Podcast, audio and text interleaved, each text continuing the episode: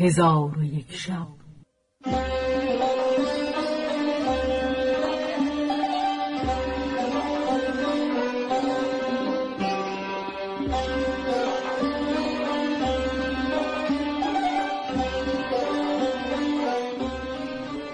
داستانهایی برآمده از ژرفای تاریخ و تمدن و فرهنگ مشرق زمین.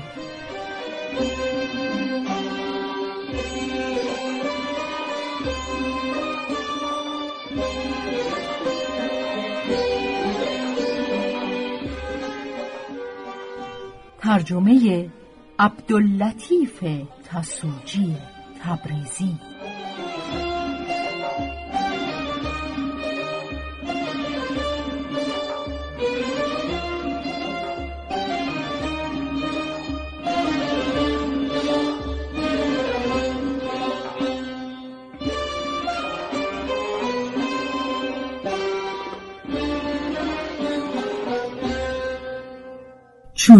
شب یکصد و چهاردهم برآمد.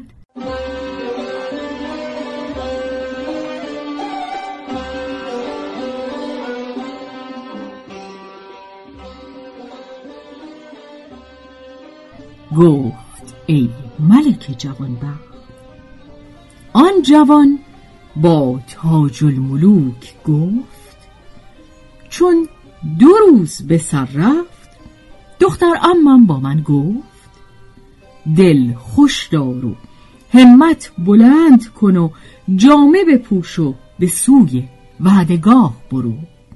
پس دختر امم برخواست و جامه بر من بپوشانید و با گلابم معطر ساخت.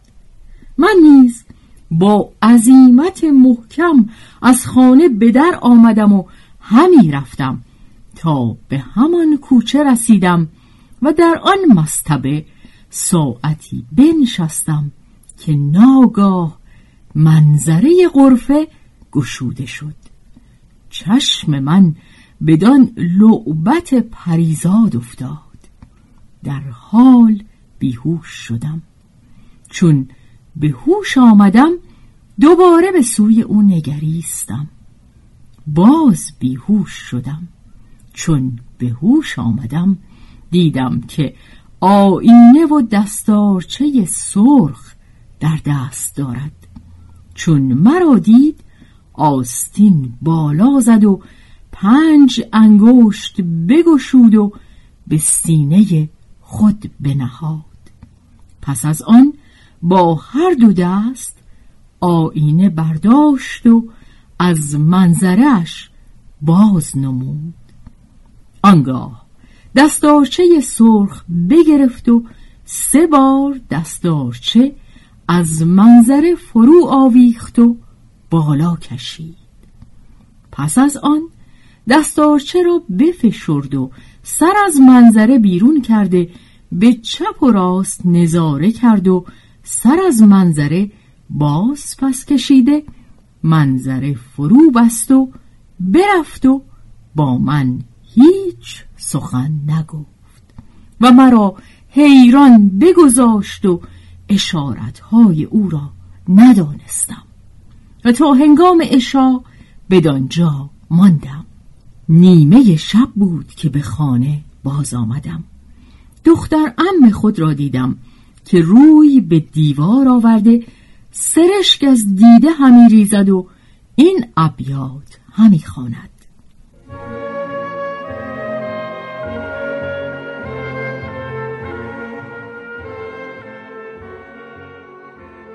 ز گریه مردم چشمم نشسته در خون است. ببین که در طلبت حال مردمان چون است. ز مشرق سر کوی آفتاب طالع دوست گرم طلوع کند طالعم همایون است. از آن زمان که ز چشمم برفت یار عزیز کنار دیده من همچو رود جیهون است. چون ابیات بشنیدم به حزن و اندوهم بیافزود و در گوشه خانه بیافتادم دخترم برخواسته مرا برداشت و جامه از من برکند و روی مرا به آستین پاک کرد و قصه مرا باز پرسید. من سرگذشت بیان کردم. گفت ای پسرم اشارتی که با پنج انگشت کرده تفسیرش این است که پس از پنج روز بیا و نمودن آینه و سر از منظره به در آوردن و دستارچه سرخ گرفتن و فشردن اشارت است به اینکه به دکان سباق اندر بنشین تا رسول من نزد تو بیاید. چون سخنان دخترم بشنیدم آتش عشق در دلم شرر افروخت. گریان شدم و گفتم ای دخترم به خدا سوگند که راست گفتی. من در آن کوی دکان سباق یهودی بدیدم. دخترم گفت دل قوی دار ثابت قدم باش که دیگران نیست به عشق گرفتار گشته سالها به رنج و مهنت و دوری شکیبا بوده اند و تو را هفته بیش پیش نمانده چرا ناشکیبا هستی؟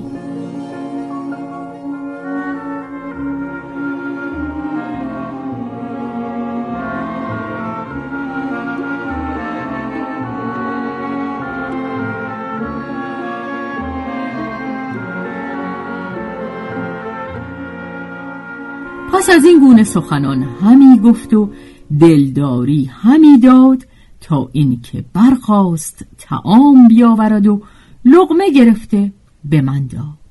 من خوردن نتوانستم و از خواب و خور بی نصیب بودم و گونه ام زرد همی شد که پیش از آن عشق نورزیده و تلخی جدایی نچشیده بودم و همه روزه از اندوه رنجور و نزار می شدم. و دختر ام نیز از اندوه من نزار می شد و هر شب از اشاق و دلدادگان افسانه همی گفت که من شکیبا گشته خوابم ببرد. و هر وقت بیدار می شدم او را می دیدم که از برای من بیدار است و سرشک از دیده همی ریزد و بدینسان بودیم تا پنج روز بگذشت. آنگاه دخترم برخواسته آب گرم کرد و تن مرا بشست و جامه بر من بپوشانید و گفت به سوی پری پیکر روان شو که خدا حاجتت روا کند و تو را به مقصود برساند.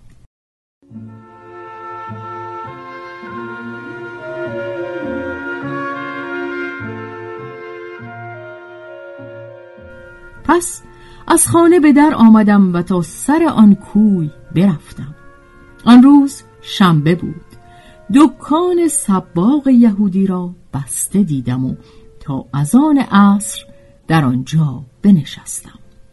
آفتاب زرد شد و هنگام نماز مغرب برسید و شب تاریک گشت. از آن ماه روی اثری ندیدم و خبری نشنیدم.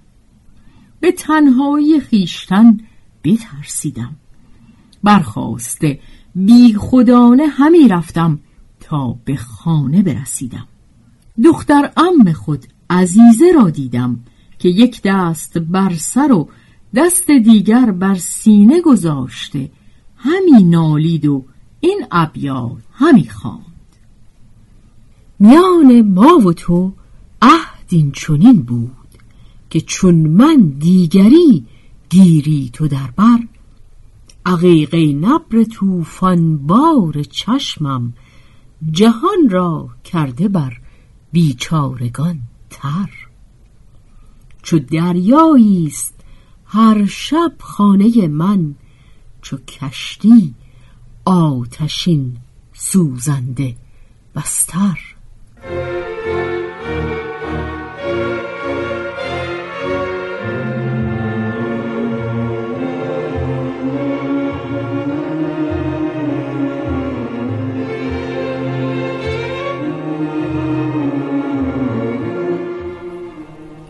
ابیات به انجام رسانید؟ روی به من آورد و سرشک از روی من به آستین پاک کرد و بر روی من نرم نرم بخندید و با من گفت ای پسرم گوارا باد تو را عیش امروز. چرا امشب نزد محبوبه نخسبیدی و حاجت خود را روا نکردی؟ چون سخن او بشنیدم پایی بر سینه او زدم. از ایوان بیفتاد و در کنار ایوان میخی بود پیشانیش بر آن میخ آمده بشکست و خون از پیشانیش روان شد. چون قصه به دینجا رسید بامداد شد و شهرزاد لب از داستان فرو بست.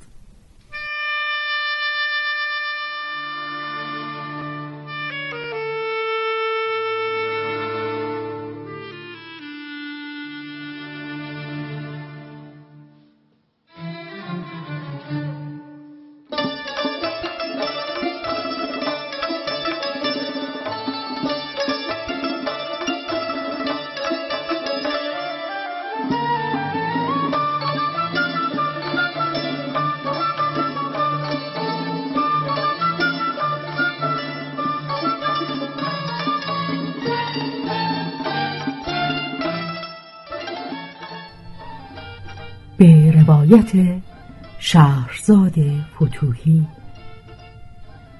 تنظیم از مجتبا میرسمیعی.